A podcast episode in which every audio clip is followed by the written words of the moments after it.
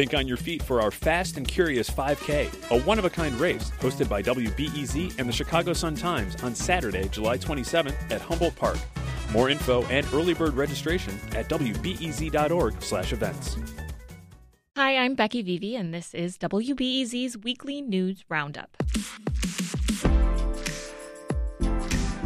Each week on the Roundup, we move beyond the headlines and take you inside the biggest state and local stories. Stories like these. The city of Chicago is looking to hire 450 people to serve as contact tracers. Nearly 8,400 people have died of coronavirus in Illinois since the pandemic began. It's crunch time to get an accurate census count. At stake, federal dollars for education, infrastructure, and business development programs. A hearing today on the Chicago Police Department's budget for next year left aldermen with more questions than answers. I don't think the conversation is about cuts we're making. It is how are we going to provide better public safety to the residents of Chicago? Here to break down those stories and more are A.D. Quig of Crain's Chicago Business and my colleague here at WBEZ, Tony Arnold. A.D. Tony, welcome back to the Roundup. Hi, Becky. Thanks, Becky. AD, the mayor held a press conference today. She was flanked by fire and other emergency officials who had just signed a new contract. I want to ask you about the police contract negotiations in a minute, but first, the mayor took a lot of questions about the city's budget shortfall and how much taxpayers spend on public safety. Tell us more about those questions and what Mayor Lightfoot's answers were. First of all, she said, You know, I've been hung up with a bunch of leftover contracts that have been long expired from Mayor Rahm Emanuel's administration.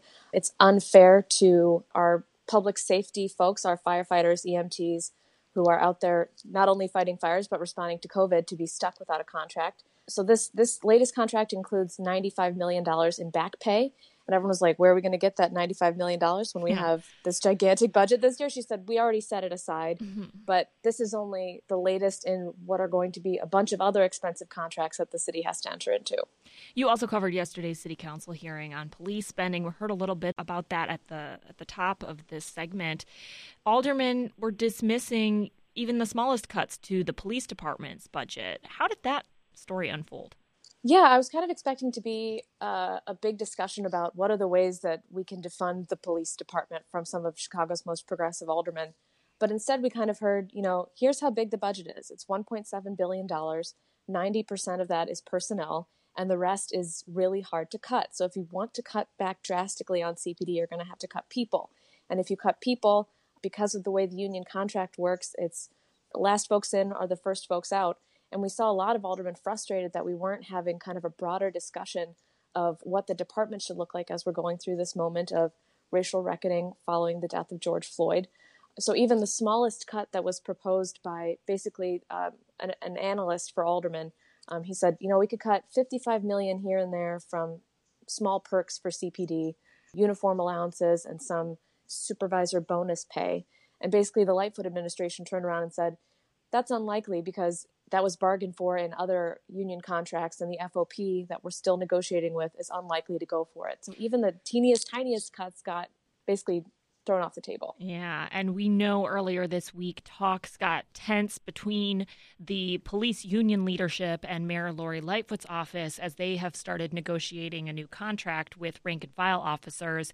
The FOP president John Catanzara said he was insulted by the mayor's first offer, stormed out, and then said that he also plans to make a counter offer and take it to the city council and kind of put it in front of aldermen and get aldermen to sign on or sign off, um, support the police or not support the police. Tony, I'm wondering what your thoughts are on the politics of how this police union contract talks are, are kind of playing out. Well, I think one thing is that it's playing out in public because there's just so much interest in not just Chicago's FOP contract and, and the timing of uh, negotiations here, but um, just generally speaking, the deals that police officers have had in the past with their cities across the country are now being scrutinized in ways that they never have before, and that's all part of it. I think here there are tactics that are used in contract negotiations that aren't necessarily unique to this instance, but you know I think that that what we're seeing here is is the Chicago FOP trying to get any kind of leverage that they can in a in a city when they're running up against a mayor here who's sitting on the opposite side of the table than uh, from them literally and figuratively. There's a lot working against what the FOP is going to be asking for right now. Right. I want to ask you, AD, about the contract offer that the mayor's office made. It's retroactive back to 2017, and you mentioned earlier that that's a lot of these unions have gone a while without a contract. Why did they expire so long ago and sort of languish? Why has it taken so long? As Tony was alluding to, there is no easy discussion to be had between Lightfoot and current FOP leadership or past FOP leadership. I think the consent decree is another kind of complicating factor in this. Um, the mayor wants to put a lot of accountability measures into this contract. Um, some people argue that this contract is one of the biggest barriers to Chicago police reforming itself. But this has been expired going back to Rahm Emanuel's administration. This expired in the summer of 2017. Yeah. Um, and it's it's thorny and expensive, which is I think probably the biggest reason why it's why it's taken so long. And also just I will be curious to see whether this ultimately goes before an arbitrator. We had folks Claudia Morell at BEZ brought this up years ago that this is probably likely to end up in front of an arbitrator, which is what happened with the supervisor's contract. Let's turn now to the latest on COVID 19 in Illinois. Tony, yesterday the state reported more than 2,000 new confirmed cases and 25 additional deaths. What are we seeing around the state's positivity rate? Of everyone who's being tested, we're seeing about 3.5% of those people getting positive test results.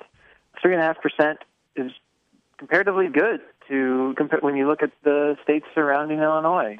Um, we also just got word from the governor's office that he's allowing indoor dining again in Will mm. County and Kankakee County. That region, the south suburbs, have seen uh, saw a giant spike in their case numbers uh, in August to the point that the state had to come in and tell them uh, no more indoor dining. We're going to shut down the casinos early.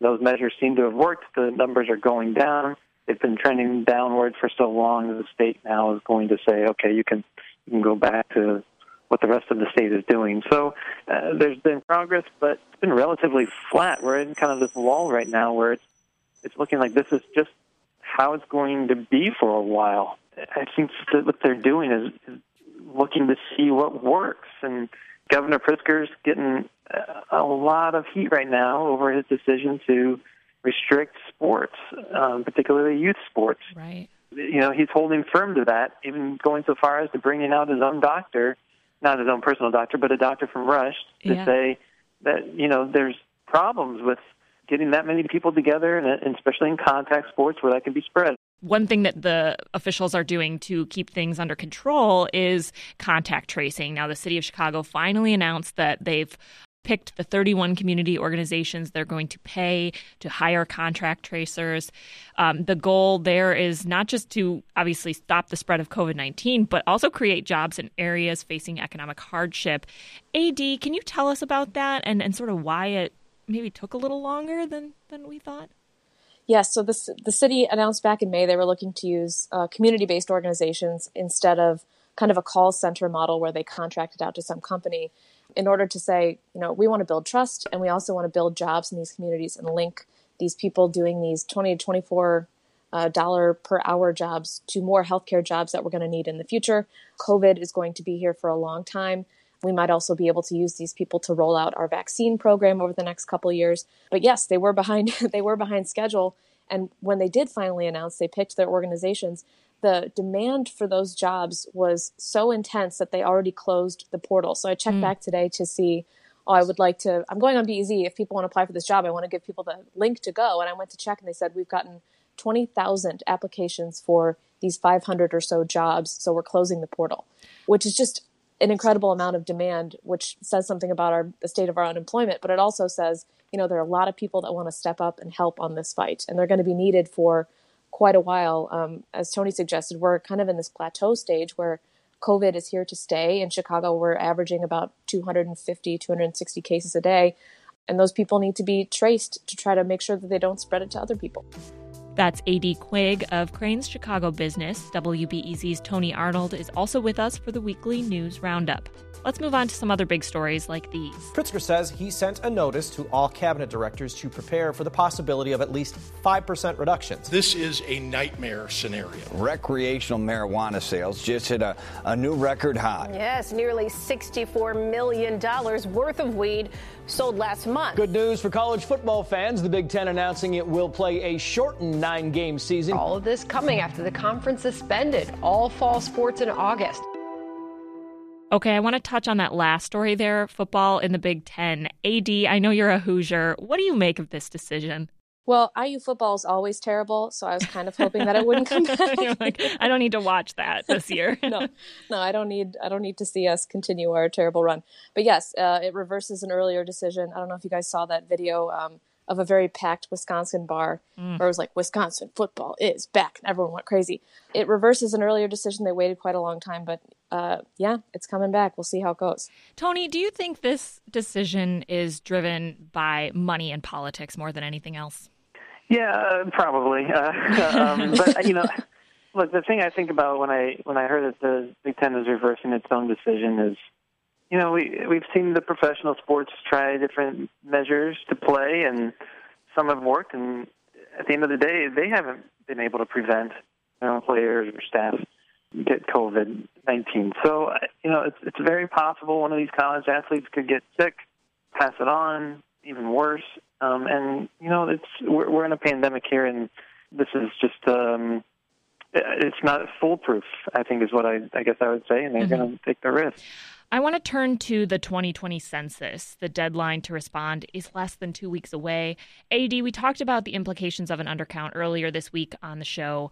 Quickly remind listeners what the numbers here in Chicago look like and what the consequences are if they don't start to go up. Sure. So Illinois' response rate right now is 70.4, which is really good. Um, we're beating out pretty much um, everyone else in the country. I think we're ranked number seventh in terms of response but it's down to 66% in Cook County and down to 59.4% in Chicago. There's still a lot of areas in the city, particularly on the south and west sides, with rates in the 30s, 40s, and 50s. Some are 10 or 15 points behind where they were during the 2010 census.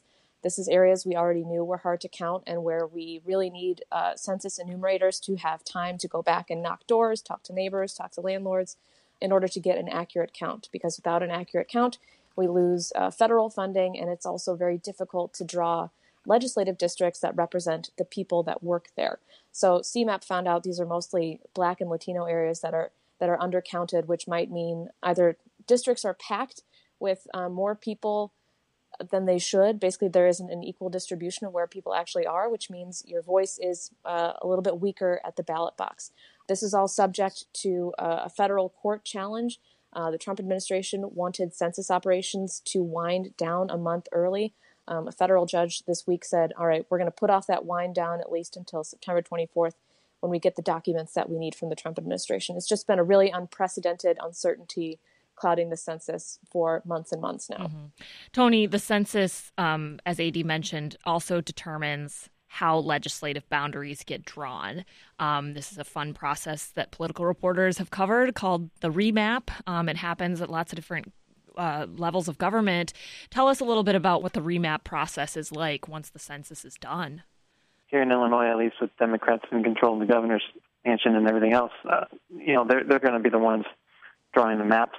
Just to build off of what AD was just saying, that there's big consequences for not filling out the census, particularly when it comes to representation in Congress. And Illinois has been losing population. It's probably already going to be losing one one member of Congress, and uh, potentially, depending on how this all goes, there might even be two.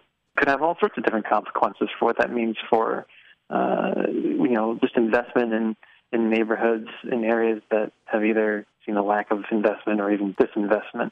AD inside City Council, they'll be remapping as well. And, and last time around, they were able to maintain sort of the, the racial balance of the council. But in your reporting, that probably won't be the case. Chicago's black population loss has been very well documented. So there was at least some expectation that maybe um, two black wards might go away. But if we have a, a really bad undercount, that might double.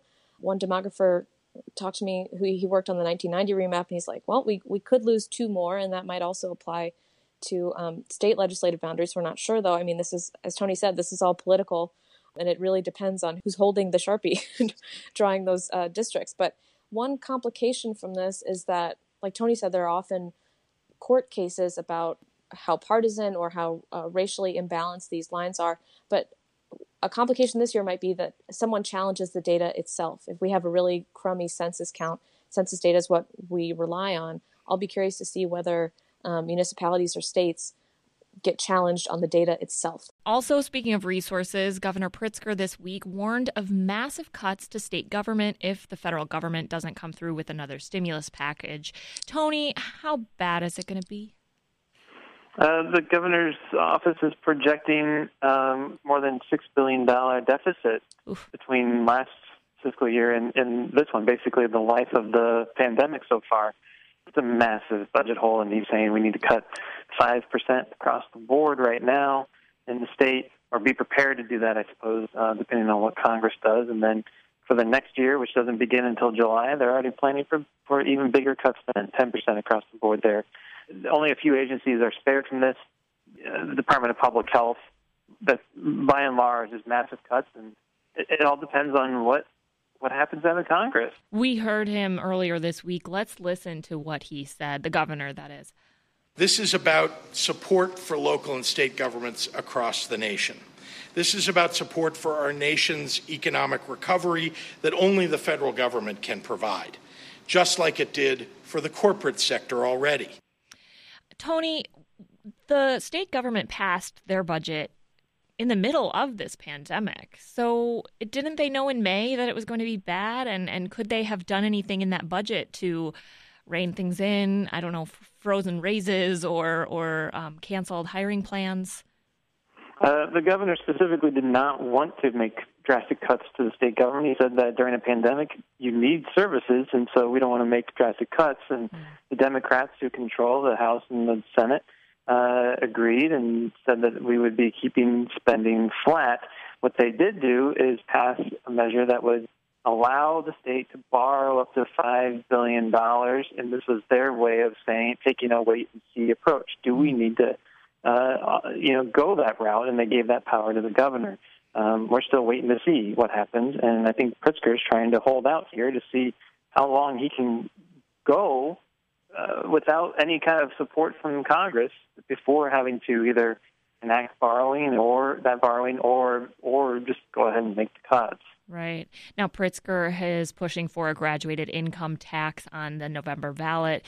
But if that doesn't pass AD, what are we looking at if, if we don't get a graduated income tax approved by voters?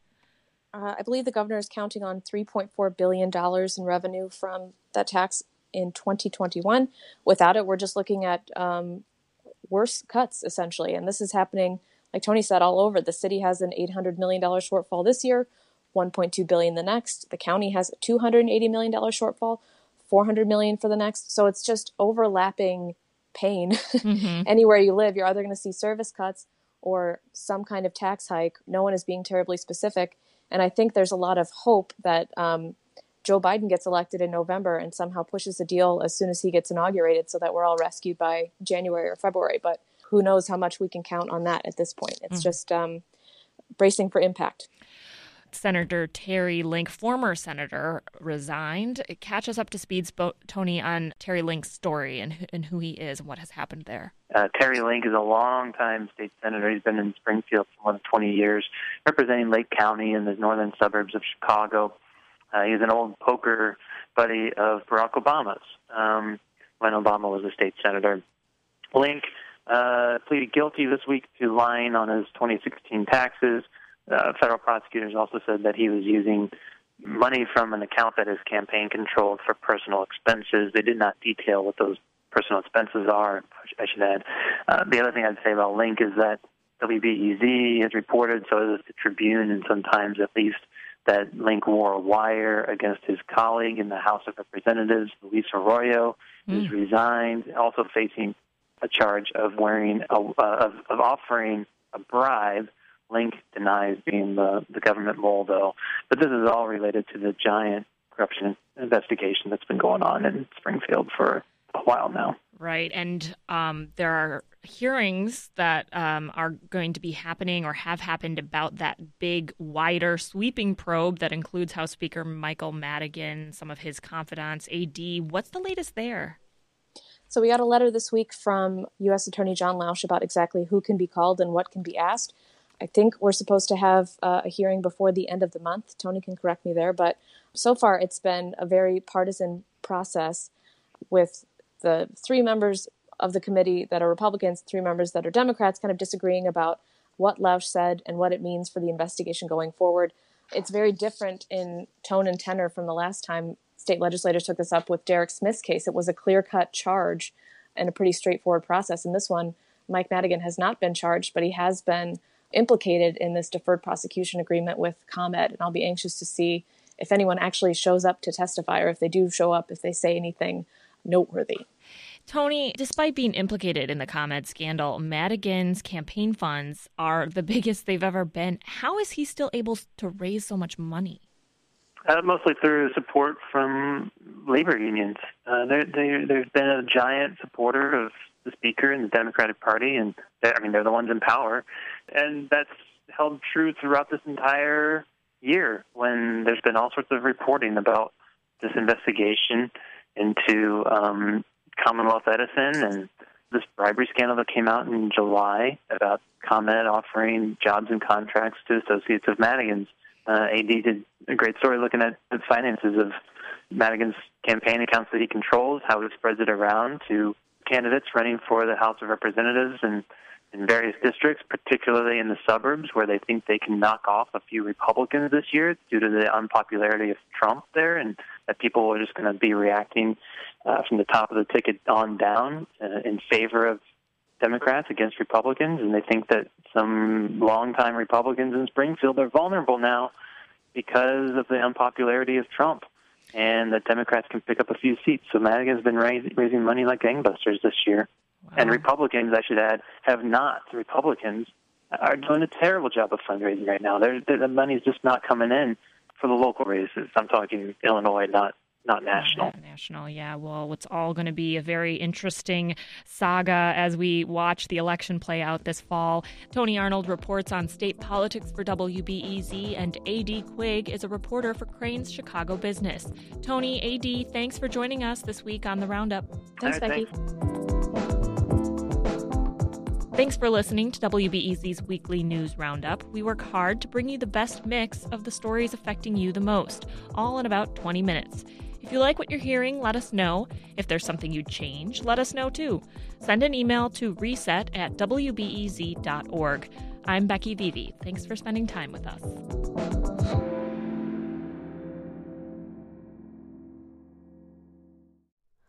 Hi, it's Terry Gross, the host of Fresh Air. We bring you in depth, long form interviews with actors, directors, musicians, authors, journalists, and more. Listen to our Peabody Award winning Fresh Air podcast from WHYY and NPR.